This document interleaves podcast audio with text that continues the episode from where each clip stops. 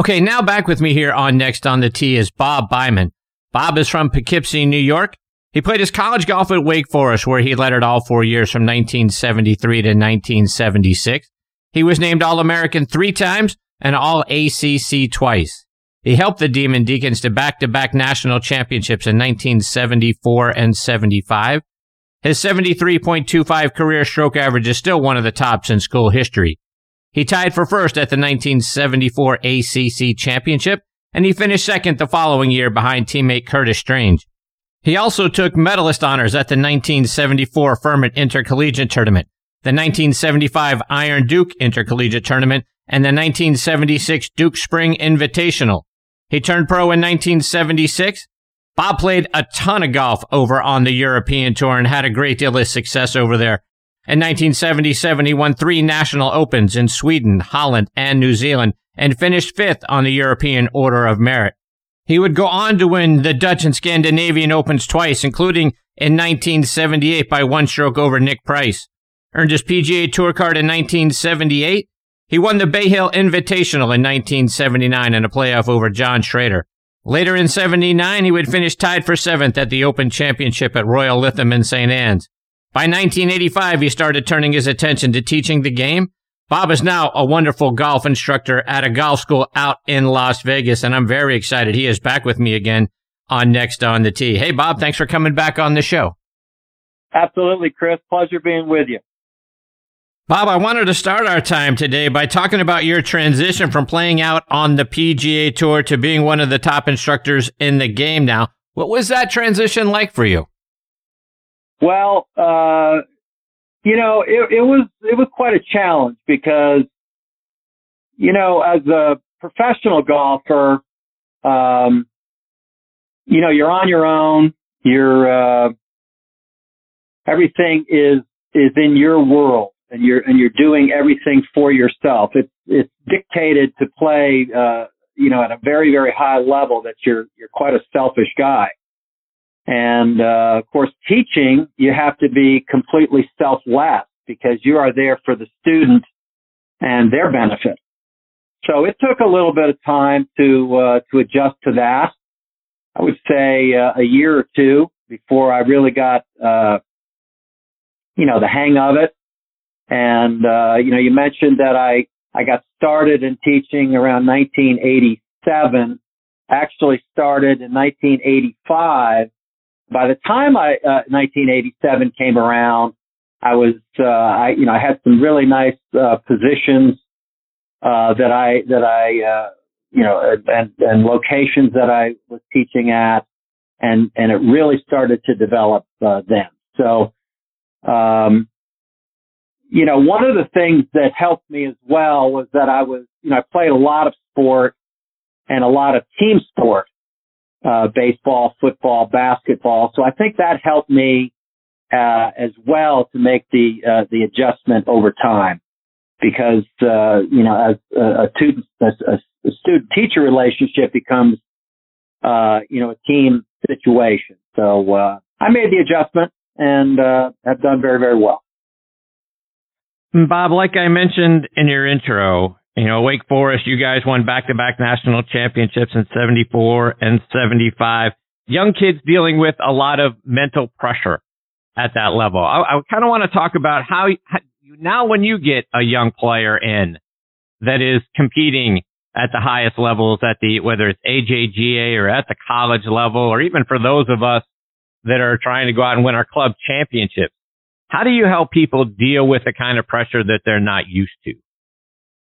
Well, you know, the ability to play at a high level, let's say wherever, whatever stage you are and whatever environment you're in, you know, you're never going to play better than the wildest imagination that you have for yourself.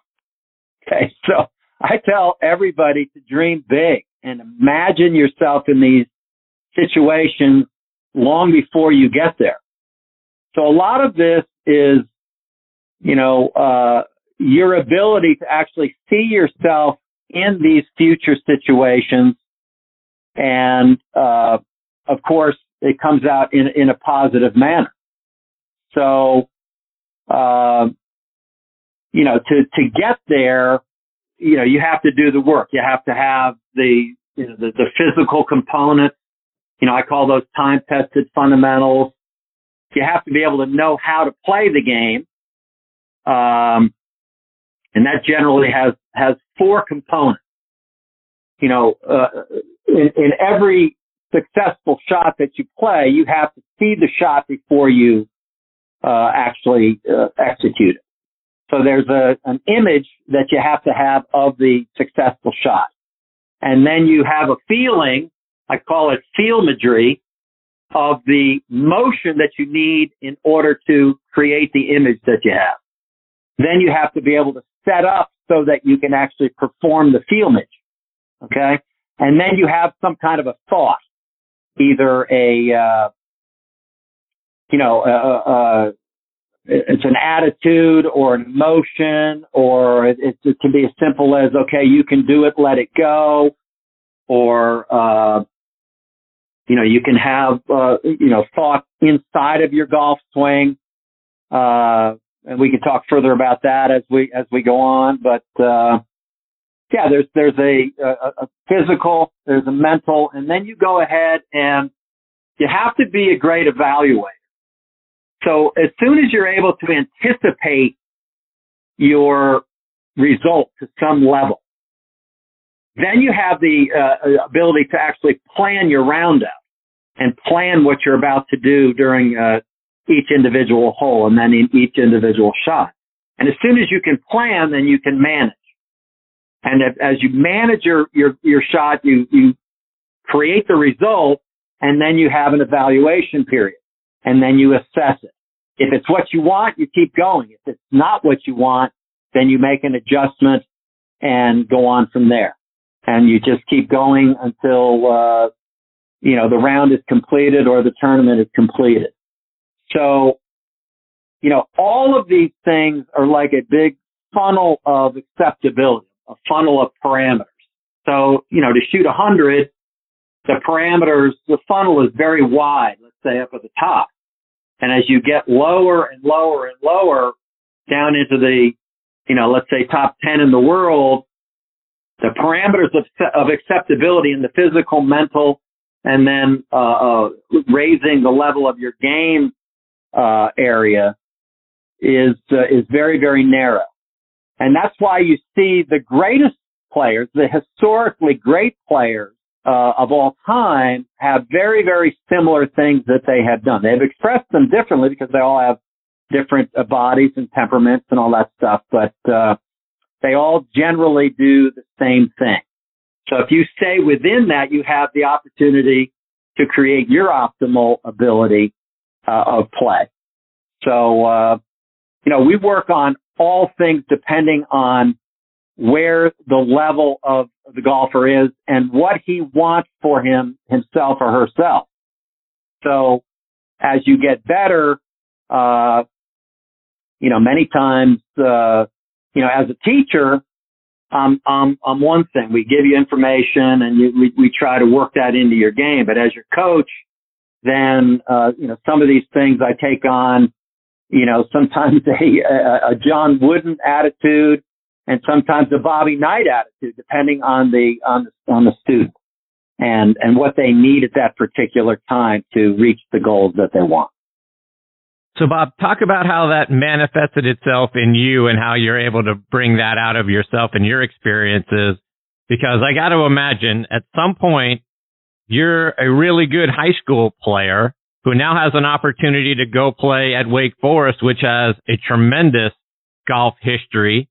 And then from there, you're beating Nick Price by a stroke. And from there, you're playing at Bay Hill in front of Arnold Palmer, who, oh, by the way, you got a scholarship, you got the Arnold Palmer scholarship to go play it at Wake Forest. So now you're playing in front of that guy in the first year of his sponsorship or hosting, if you will, the Bay Hill Invitational.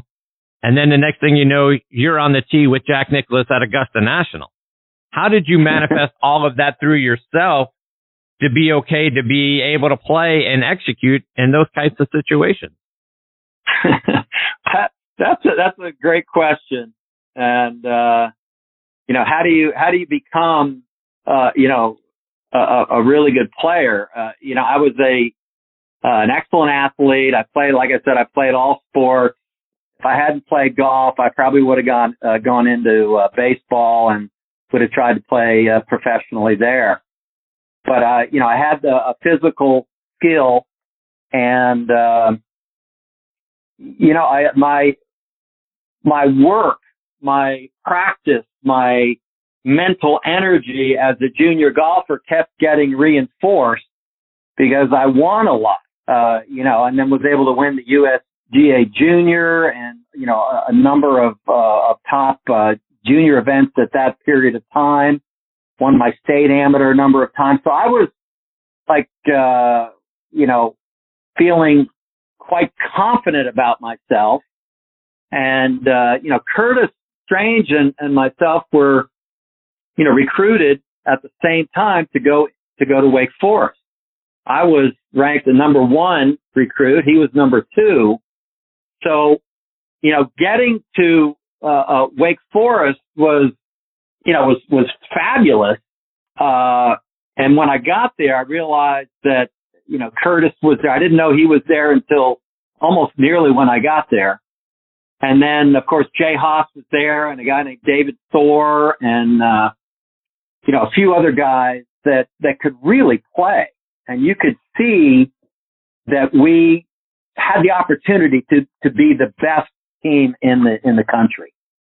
And none of us really thought that much differently about it at that point. So, you know, did we all get nervous naturally for competition? Yes. But to win the national championship the first time, Curtis had to come through in the last round to make a putt or two. At the end, we won. The second time we won, we just dominated. So we just felt like we were the best. And like I mentioned earlier, you know, you're never going to perform better than your wildest dreams. So we thought that we could dominate in that second year because we were, you know, we're defending champions, and all of us were playing pretty well going into that event. So, and then we did. You know, Jay Haas actually won the event. Curtis finished third. I finished fourth. It was incredible. You know, 1-3-4 finish. Jerry Pate was second for that event.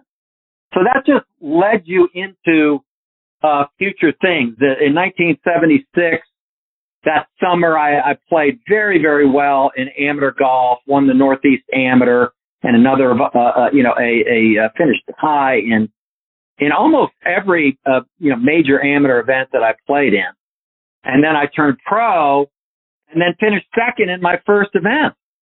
So it was just like a natural thing. I did not qualify for the tour in 1976, which brought me back to reality a little bit. And that was fortunate because that laid the groundwork to play over in Europe.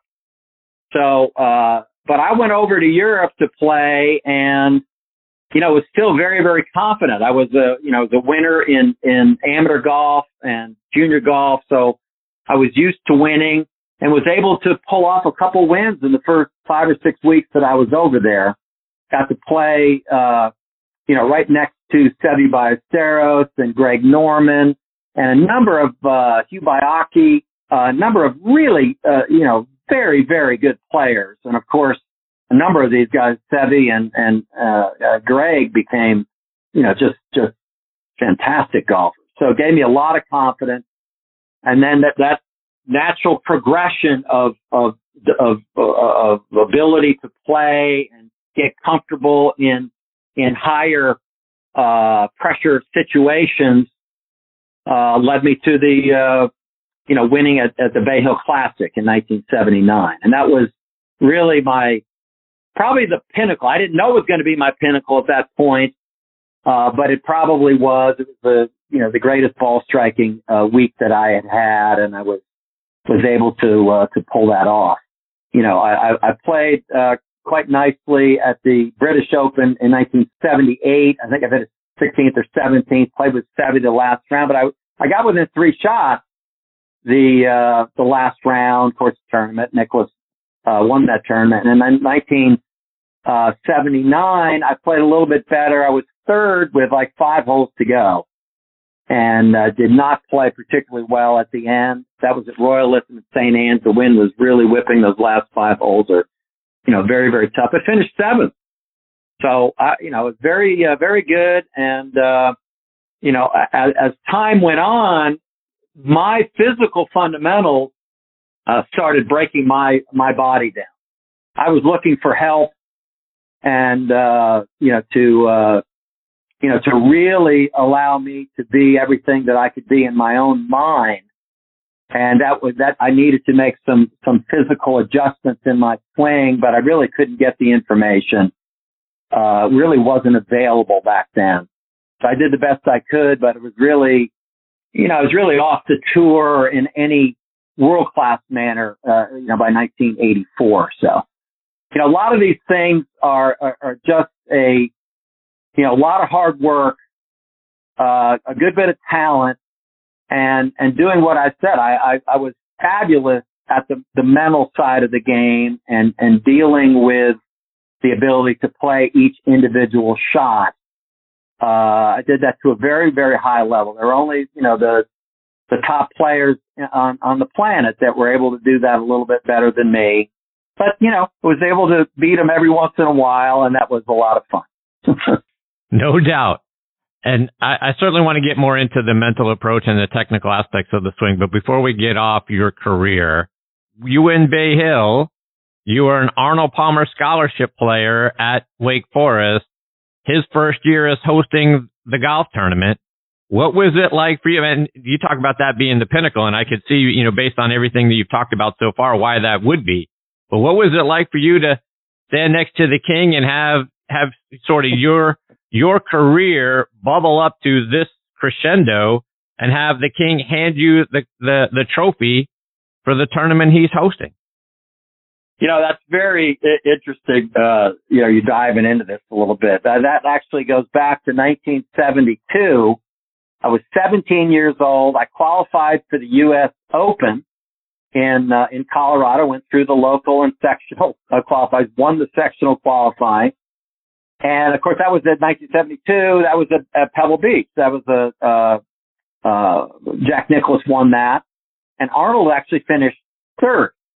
So, I'm at Pebble Beach trying to get a practice round under my belt.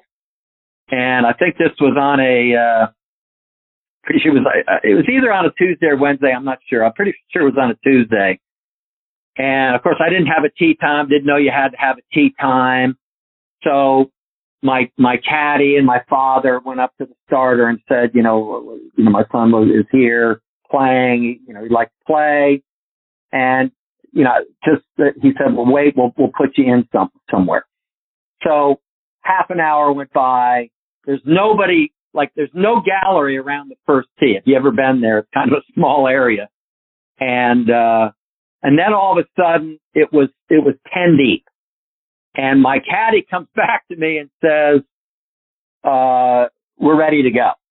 So I go, oh my goodness, what is on the other side of all these people? I walk up onto the first tee. And Arnold Palmer was there, Julius Boros, and another one of his friends you wouldn't probably recognize. So I got to play in a practice round with Arnold and Julius. Wow. At the beach. So that was the most nervous I have ever been at any time in my competitive career on that first tee. Because Arnold, why don't you go ahead, kid? Go ahead and hit it first. And wow. I could barely get the ball on the tee. No doubt. And look, that was the most simple my game ever was. I was really hitting it well, and I was able to actually concentrate to the degree to make contact pretty well. And I hit the ball out in the right rough, and I was like, oh my goodness, I hit it. And, I was going to step off, and Arnold throws down another ball and says, hit another one. So, oh, okay. And I hit the same, I pushed it into the right rough, about 6 yards into the right rough. And I hit the next ball 2 feet from that one. It was the exact same move. I hacked that out, got it on just short of the green. I think I three putted So I made six on the first hole. From then on, I never missed a fairway and never missed a green. Made three birdies, shot 71, and it was the finest round I will ever play. In my future, I would ever play on a U.S. Open golf course. The wind was blowing 15, 20 miles an hour. It was about 55 degrees. And I made like a 20, 25-footer on the last hole to make birdie. And Arnold goes, "Wow, son, you can certainly stand on your own 2 feet." We shook hands. I went to the practice putting green afterwards. And Arnold was there. And he mentioned, he says, "Wow, you know, I was really impressed by what you did today. Have you ever thought about Wake Forest University?" And I said, "No, I haven't." He says, "Well, I want you to think about that, and I will put a good word in there for you." And that's how that happened. And so, amazing. So when I was recruited by Wake Forest and Jesse Haddock, I went and visited, told him that story. He says, "Oh, yeah, I know about that. Arnold had called me." And that's why I reached out to you, and I got along with Jesse very, very well. And that's how all that happened. And then, we did nicely at Wake Forest. The next time that I saw Arnold was on the, Wednesday, maybe Tuesday of Bay Hill week. And I was playing a practice round with Curtis and Jay and my brother. And we were on the tee waiting on the first tee at Bay Hill. And Arnold and Jack come up on the tee. Like they're going to play behind us. And wind was blowing into you on 18 on that day. So it was a tough day. Indy on one, second shot on 18 too. And I think I hit 17, maybe, I don't know, 18 greens. Fabulous round. One of the best rounds I've ever played. Shot 67. Just, killed all the guys in the game. But on the first tee, of course, those guys, Nicklaus and Palmer, got up on the tee, and I was, oh, my God. And I just ripped it off of that tee. And it was like, man, you're ready. This is going to be your week. And of course, as you can have those thoughts, but you have to it has to keep being reinforced. And the physical manifestation of my thinking and my play was reinforced enough. I was leading into the last day, tied after the, 72 holes and then one on the second, playoff hole. So, and then of course, Arnold gives me the trophy at the end. It was like, holy moly. Well, what a great, I thought that was going to be another little stepping stone for me, but it ended up being really the culmination of all my hard work. I really never felt that well again physically, just the health of my body and then how everything together, the physicality, the attitude, the focus, and the ability to play. That was you look back, that was the best I was able to do. Wow, that's pretty darn amazing story, pretty darn special experience, and a lot better than 99.9 of us will ever get to experience. So that's a fantastic story. Yeah. Bob, let's get back into the mental aspect of the game. Talk about what mind mapping is. Well, mind mapping is I can compare that to describe what it is. I'll compare what we generally do in the West here. When we're organizing data, we start up on the top left of a page and go left to right, up to down, and we write our information. Okay, so mind mapping is you organize your central idea, and you have a big piece of paper, and you put that in the middle of the page. And then every idea that comes off of is more specific, is like a vein of thought, a vein of understanding away from that central locus point. And you can get as detailed as you want to be. So you start with the trunk of the tree, and then you go out to the big the trunk separates a little bit, and then you get to bigger and bigger branches, and then smaller and smaller branches, and then you get to the leaves and the tips of the leaves, and you can go as deep as you want to go. But so I do that with all my students. Generally, you know, until you get down into, you know, shooting in the mid 70s, it's fairly basic stuff. It's fairly basic. It's just, doing it better and better and better. But as you get into the world-class play, now an awareness and understanding of some of these things that are out on the smallest branches and out on the leaves and the tips of the leaves are important to understand. Now, if you go out as a teacher, coach, and you pull somebody out and they're shaking their head up and down, I understand. And then all of a sudden they look at you with a blank stare, or their head is like going left and right. You know, you've gone at that particular moment in time a little bit too far for them. So all I do is I just compress it down. And sometimes you have to compress it down back into the center of the mind map, where the most basic stuff is. So we're always pulsing out for greater and greater awareness and understanding. If things get too much for a player, you just compress it back down to the most basic stuff and you start again. And you try to find out what kind of, thought pathways, work you into these understandings. And you see if, okay, that's too much for me, I come back, you go down that pathway again of thought and idea. And all of a sudden, like, you can't get out there again. So you have to compress it back to get out there a different way. So good players have the ability to find their best awareness and best play in a multitude of ways. And that's very, very important. I always, took to heart, Jack Nicklaus's attitude about going and becoming a player. In the end, you got to figure it out. You have to be able to figure it out on your own out there. Because in the end, it's you and your club and the golf ball and the course and whatever situation you're in. So not everybody is playing their best all the time. You have to understand these things and how to come back to the central ideas and then work your way out again and work through these things so that you can figure it out during a round of golf.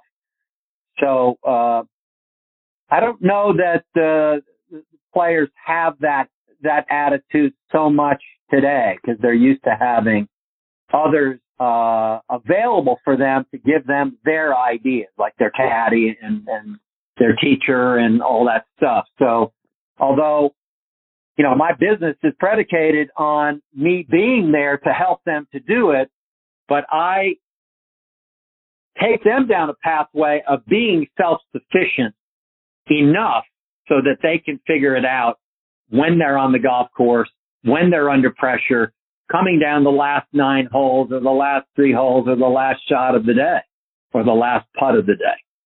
So, mind mapping is a fabulous way to organize data, fabulous way. And I use it very, very often. So, Bob, let's take that a step further. Talk about what layering and time sequence focus are. Well, a lot of times when you, let's see, how would I go about explaining that the best way for you? Let's describe this way. When I work with a student, you know, I've watched them hit 3 or 4 balls and, I get a picture of what their ideal motion would be and what it would be. And it's like a sculptor seeing the angel, the perfect angel inside of the block of granite. And then he takes away the marble to allow everybody else to see the angel. Okay. So I see the perfection of what they're about to do. And then we begin. Well, you can't do this. So you have to make that adjust or that adjust or that adjust. So in the beginning, I looked for individual skills.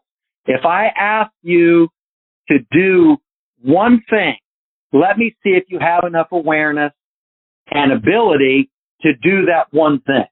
Okay, so now I've seen that.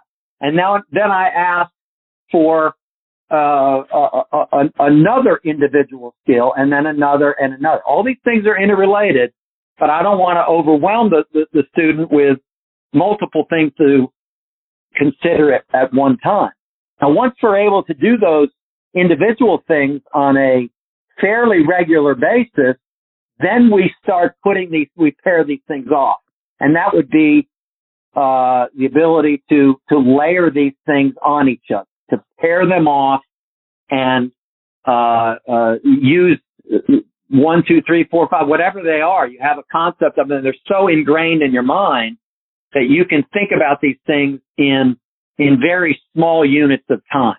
And they become layered together in one concept often. And we can go further into that, but so layering is the ability to take individual ideas, organize them in a sequential time sequence manner, and then apply those to either your learning or your ability to play. And that leads you into time sequence focus. When I grew up playing and my experience in golf,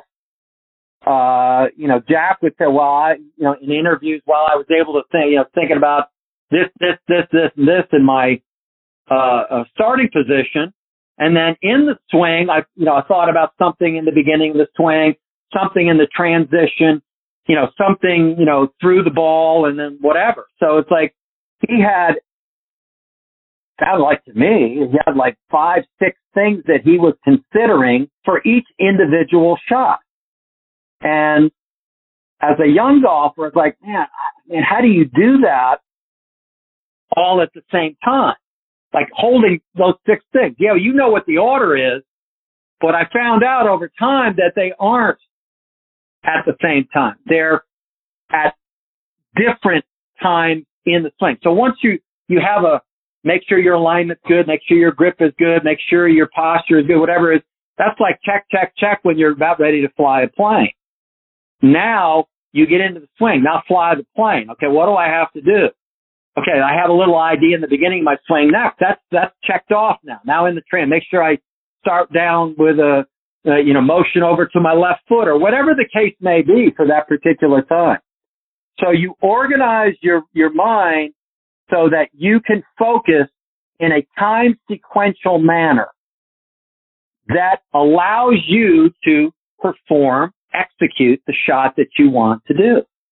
So that can be a variety of different things to focus in on. Sometimes, under the greatest degree of stress, most players have something in their starting position and like one thing in their swing, or one thing in the load, one thing in the unload. I find that the best players of all time were able to do more than that. And the reason they were able to do more than that is because their awareness was so great that a little thought was enough to trigger a physical, let's say, physical motion or a physical attitude during the swing inside of the whole of the 2-second swing that you're able to do. So the more aware you are, you can break these awarenesses down into milliseconds. Most of the students that I teach in the beginning, if I can get them to think about one thing during a 2-second time frame inside of their golf swing, that's really good. A high-level tour player, he could think of, 100, 1,000 time frames of one thing. I mean, it happens like in one little flash of time, and he can put those things together or see it as an overall flow.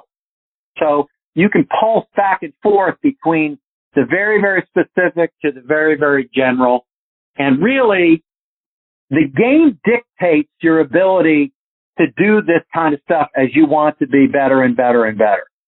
The ability to have time sequence focus and the ability to layer your skills into one thing, is a skill that, you know, every top player has. And as you get down, you know, from a 20 handicap down to a 10, down to a 3, down to a +2, +5, and then +8, like a tour player, that ability is dictated to you. If you're unable to do that, then at some point the game stops you. That's like you've reached your optimal performance, and that's, there's nothing wrong with that. That's why it's not that easy to be great at anything. But that is a dictated thing from the game. So, Bob, let's talk about that for those of us that come out and we come see you in Las Vegas at your school. How do you go about assessing what you need to teach us?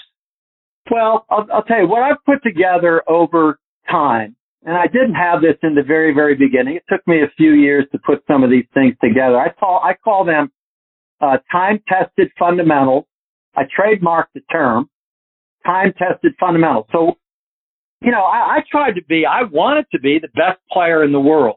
You know, that one week at Bay Hill, you know, you could argue that maybe I was the best player in the world at that one week. But overall, I was probably top 20. That was probably my best. So that means there's, you know, 18, 19, 20 guys that can beat me regularly week after week after week. And I was not satisfied with that at all. So I started looking at the commonality of all of the greatest players. So in golf, in professional golf, 6 majors or more, and you are a historically great player. We've allowed some of the 5 guys in there. Seve was in there, Seve Ballesteros, Peter Thompson. Phil Mickelson was in that group until he won the PGA last year. Now he's 6, so He's in the 6 or better group now. But all of these guys ended up doing 99% of all of the same things. Otherwise, they wouldn't have been able to be historically great over an extended period of time. So what I did is I synthesized all these commonalities and I put them together as what I call time-tested fundamentals.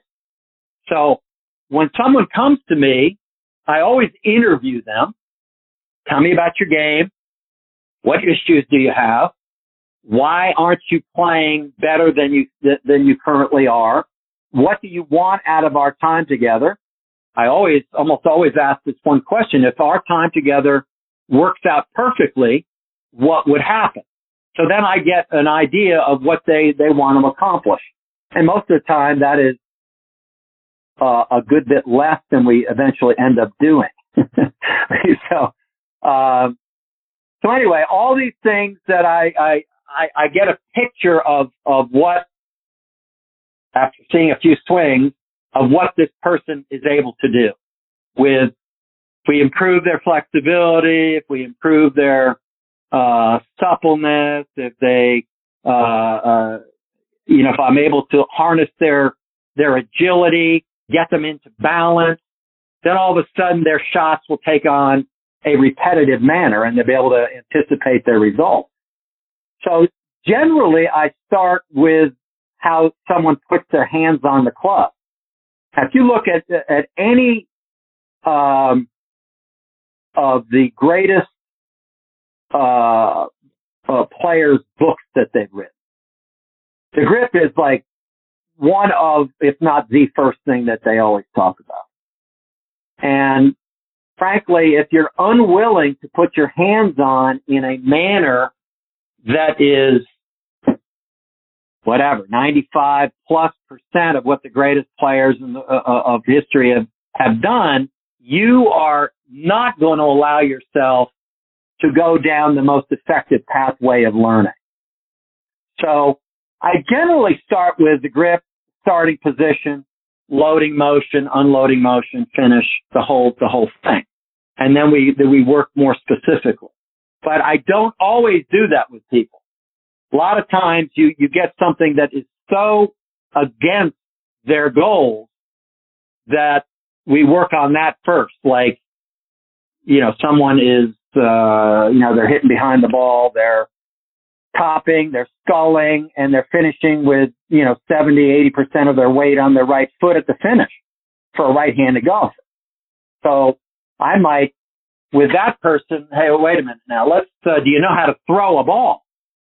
So they throw the ball, and it's like, man, you got like a two-handicap throw. All your weight went to your left foot, and why do you do that? Well, I try to keep my head down or whatever. You start trying to figure out where their swing came from, what they've been thinking about, what they've been taught, because the swing that they're bringing me is based on their belief system, what they've trained themselves to do, and their physical ability. So I very often will get somebody to just go to the finishing position and actually finish like a golfer, and then we come back to the starting position, and then maybe we go to the grip. So that's kind of the fun of teaching for me. I never know exactly what I'm going to tell a person in order, but it always ends up being the same stuff. There's, depending on how you organize the time-tested fundamentals, there are. I generally put them in eight. There are eight of them, and I just go around that circle again and again and again, picking things off until you're able to do all eight of them. If you can do all eight of them, you're generally a person that can shoot in the 70s with, I would say, average athletic ability and an ability to focus pretty well, and you work on it. So, I've done some pretty amazing things with 20, 25 handicaps becoming mini tour, winners and, young kids, they cry during their first lesson and they become a U.S. amateur champion and a PGA Tour winner. So it's just absolutely incredible what this stuff does. I don't see it out there, in the teaching world. It's reproducible for myself and for the student, and it's worked very, very well. So let's take that a half step further, Bob, because you wrote a book titled The Absolute Best Grip in the World: How to Finally Take Control of Your Golf Game. Talk That's about right. What the best grip in the world is. Is it the same for all of us? Well, again, it depends on what you want. The best players that have ever played have had their hands, the most basic relationship of hands are the palms facing each other. The palms are also in the same line as the leading edge of the club face. The palms of the hands are perpendicular to the body alignment. Okay, so that's the relationship that just about everyone, actually Lee Trevino was the only aberration there. In his prime, his left hand was a little stronger than that. His right hand was perfect. But, I always found it interesting as a young player and then as a teacher looking at this stuff, what to really teach people. The best grip I've ever seen was Hogan. Now, okay, so, well, he's the best ball striker ever. Well, the second best grip I've ever seen was Jack Nicklaus. Oh, well, he's the best player ever.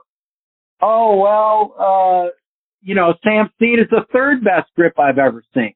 And at that point, he had won more tournaments than anybody else.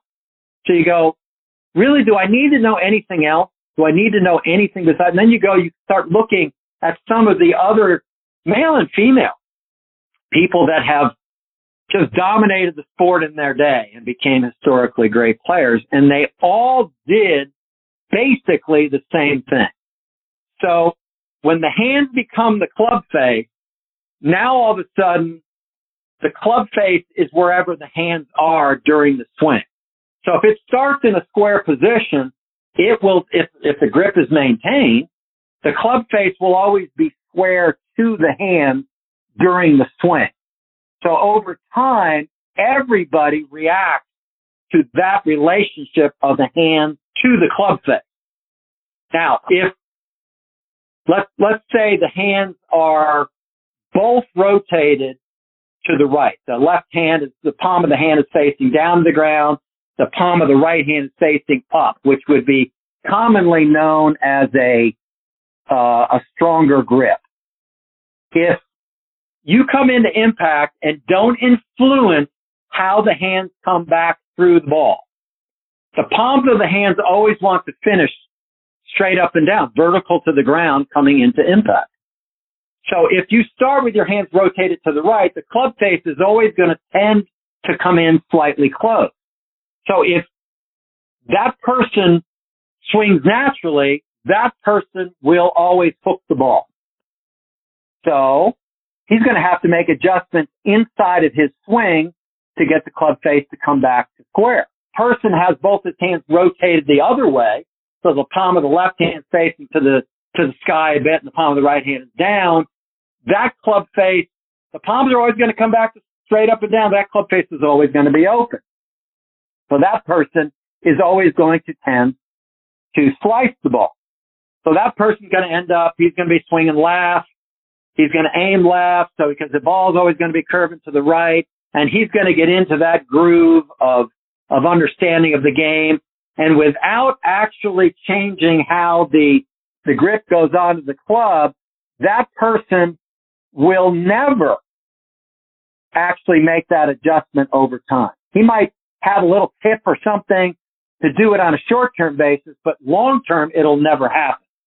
So if you really want to be the best that you can be and see what your optimal performance is, the game, again, dictates these things to you. You have to have a grip that will allow you to go down a path of least resistance in learning. So once you do that, then think, okay, well, at least I got one thing good. I got my grip and the club face in a relationship that is like the greatest players of all time. Anybody can do that. It takes no talent. It takes a lot of work. It takes a lot of perseverance to make it yours. But that leads you down a path of a proper starting position, and then that encourages the loading motion to be good, which encourages the unloading motion to be proper, which gets you into the finishing. And all these things, the dominoes start to fall. So again, do you have to start with the grip? No, but if the form of everything else is in a world-class manner, if your grip is too strong, you're going to be fighting a hook. If the grip is too weak, you're going to be fighting a fade or a slice. And the game will bring you back to, oh, well, that son of a gun, that guy was right. So generally, I start there, and then we move on. Now, you know, the book that I wrote is the most detailed literary piece ever written about how to create a world-class grip. And I wrote that for anybody who wants to be their absolute best. And for, you know, for someone like myself, you know, as a young kid growing up, is there a blueprint for greatness?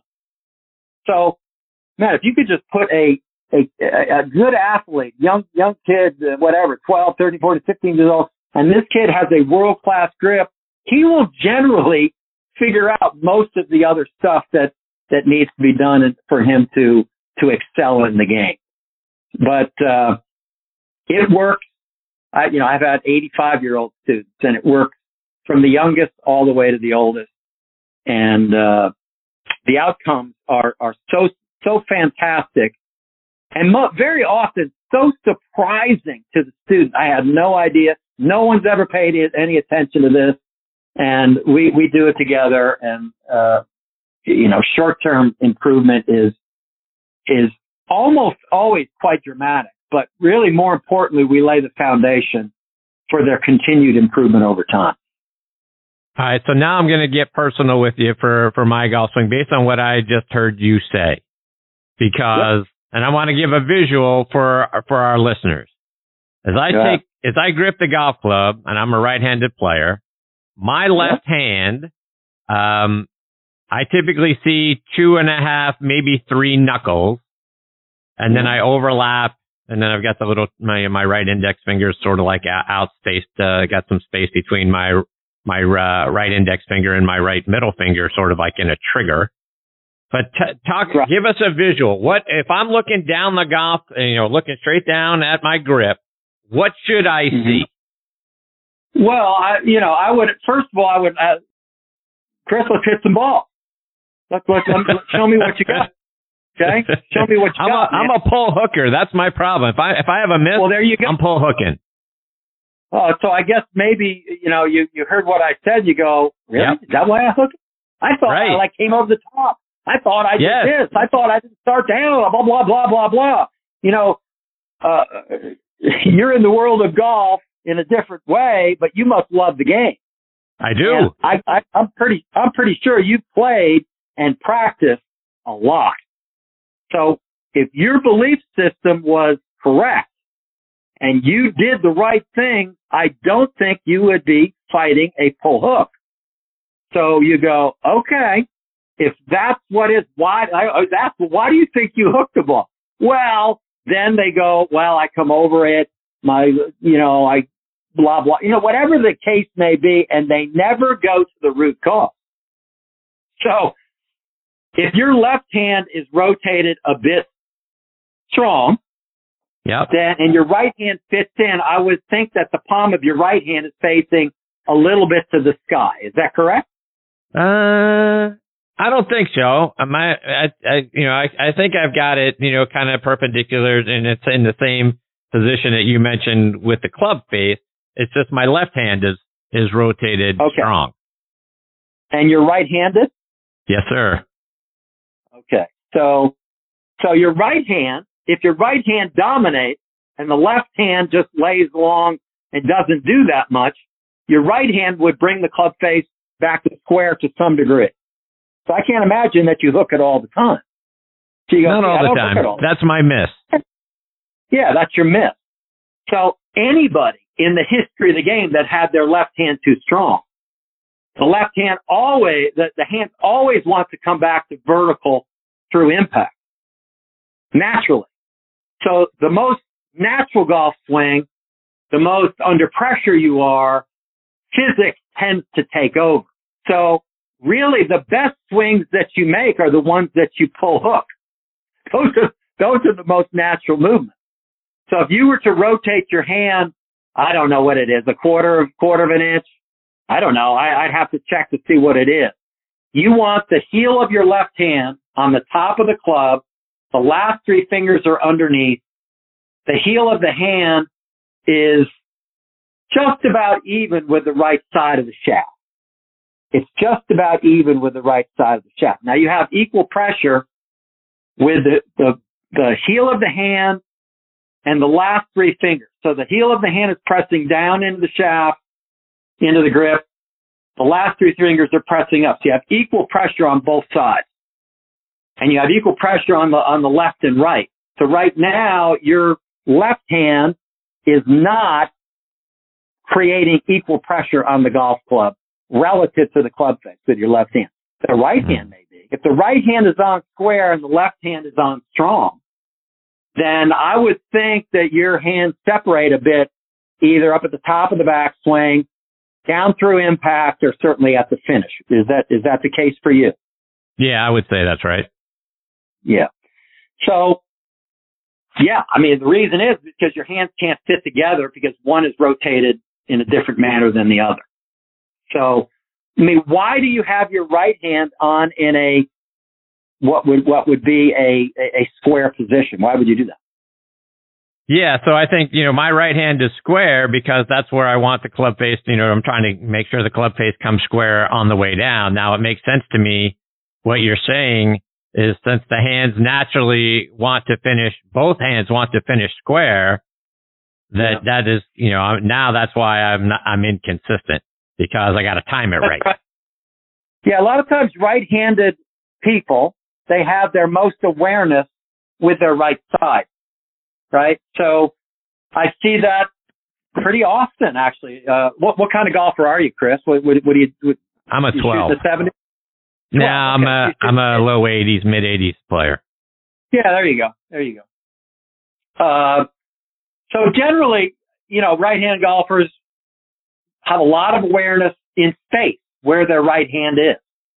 So it's like right hand club face, and their left hand isn't as educated. It's not as smart.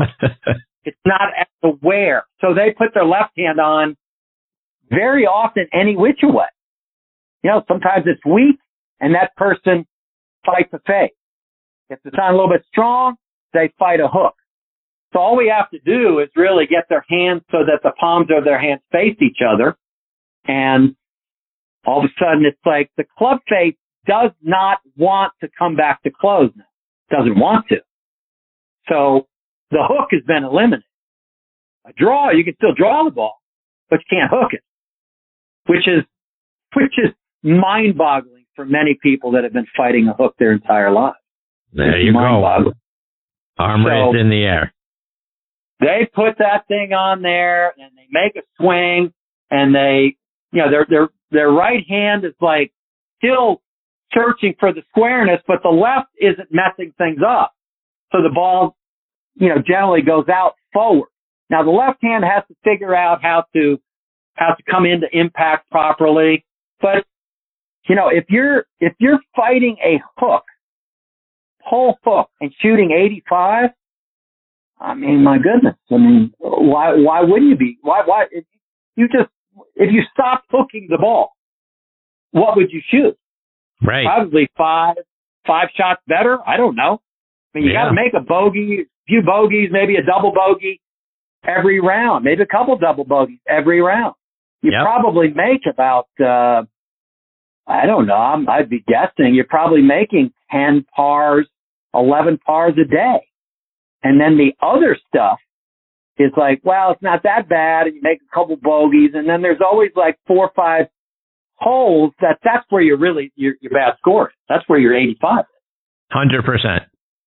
So if you can eliminate the worst shot that a player creates for themselves, then all of a sudden it's like, you got to be kidding me. I don't have to deal with this issue on a golf course anymore. You mean I could actually go through it in an aggressive manner, the way my personality is, and I want to, you know, rip it out there, and I'm not worried about hitting it over in the water or in the desert or in the rock or the trees over to my left? Or, you know, anybody that hooks it hits a high push right. They all, everybody does that because they get tired of, they can't hit it left on that hole. And then they push it off to the right somewhere. So over time, you eliminate both those things, so that the ball generally goes down the golf course. Now, at a high level, if you're starting position, all the aspects of the starting position, and your loading motion's pretty good, your unload's pretty good, all of a sudden, the swing goes down the fairway, or the swing goes down a portion of the fairway. You know, high-level golfers, they go down slivers of the fairway.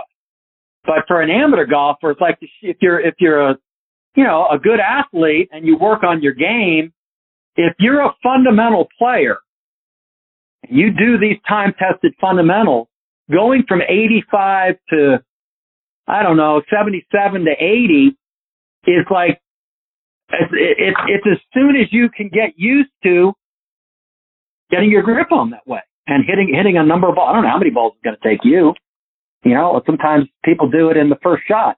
Sometimes it takes 150 balls to actually get them to realize what their hands and their body has to do through impact to get it to behave properly. So I never know when that's going to happen, but it's 100%. You know, for my long-term students, it's literally 100% success rate. You got me excited to get out on the range. I got to promise you that. I can't wait to see what that does. Marvelous. Bob, let's bring it home and put it all together. Oftentimes, you know, we get so mechanical. You talk about swing thoughts and that sort of thing. We get overwhelmed. How do we take what you're teaching, like this piece with the grip and then the mental approach? How do we kind of put it all together and then go out and get started? Well, you know, to be an accomplished golfer, there's really 4 things that you have to do. And this would be kind of like in the mind mapping we talked about in the center of our page. Okay. So you want to have a great starting position. You want to have a great finishing position. You want to have the ability to repeat the rhythm, or what I call the beat of your swing. You have to be able to repeat the beat. And you have to do these things within balance. So in like a one-sentence golf swing, okay? Golf swing, oh my God, books have been written. I'm gonna put the golf swing in one sentence for you. The starting position connects to the finishing position within the confines and protection of beat and balance, rhythm and balance. Start, finish, beat, balance. Okay? So you go, okay, I'll buy into that. So how do I get a great starting position? Well, the most basic component of the starting position is the absolute best grip in the world. Okay? So in order to have a great starting position, you have to have a great grip. Okay? So in order to have a finishing position, the most basic component of the finishing position, wherever your left foot is at address, whatever angle that creates, whatever space that's in, you want to occupy that space at the finish. So the most basic component of the starting position is the grip. The most basic component of the finishing position is the stability of the left foot. So start, finish, beat, balance. So I would get my students to master those four things first. Start, finish, beat, balance. Now, most people bring me, they repeat their beat. They just swing at an angle relative to their target that is way off. So they can't anticipate the result. So we start with that. So that would be the center of our page, and we work out, and then we come back. So the greatest players in the world have the most stable and basic things. They have mastered these basic fundamentals of the golf swing, and you can go on the mental side and the learning side as well. But that's what I get all my students to do. A proper starting position allows for the desired result. The proper finishing position assures the desired result. Fantastic. Bob, let our listeners know, how can they stay up to date with you? Check out your website. How can they find you online, find you on social media, and more importantly, find you to come get some lessons? Well, you can go to BobBymanGolf.com or go to golfschool.com, and you can have the greatest golf learning experience of your life. I mean, I would love to have anybody who wishes to learn. Doesn't matter, right, left-handed, male, female, young, older, and we're out here in sunny Las Vegas. And ready for you. And remind them the name of your book and where they can get a copy of it.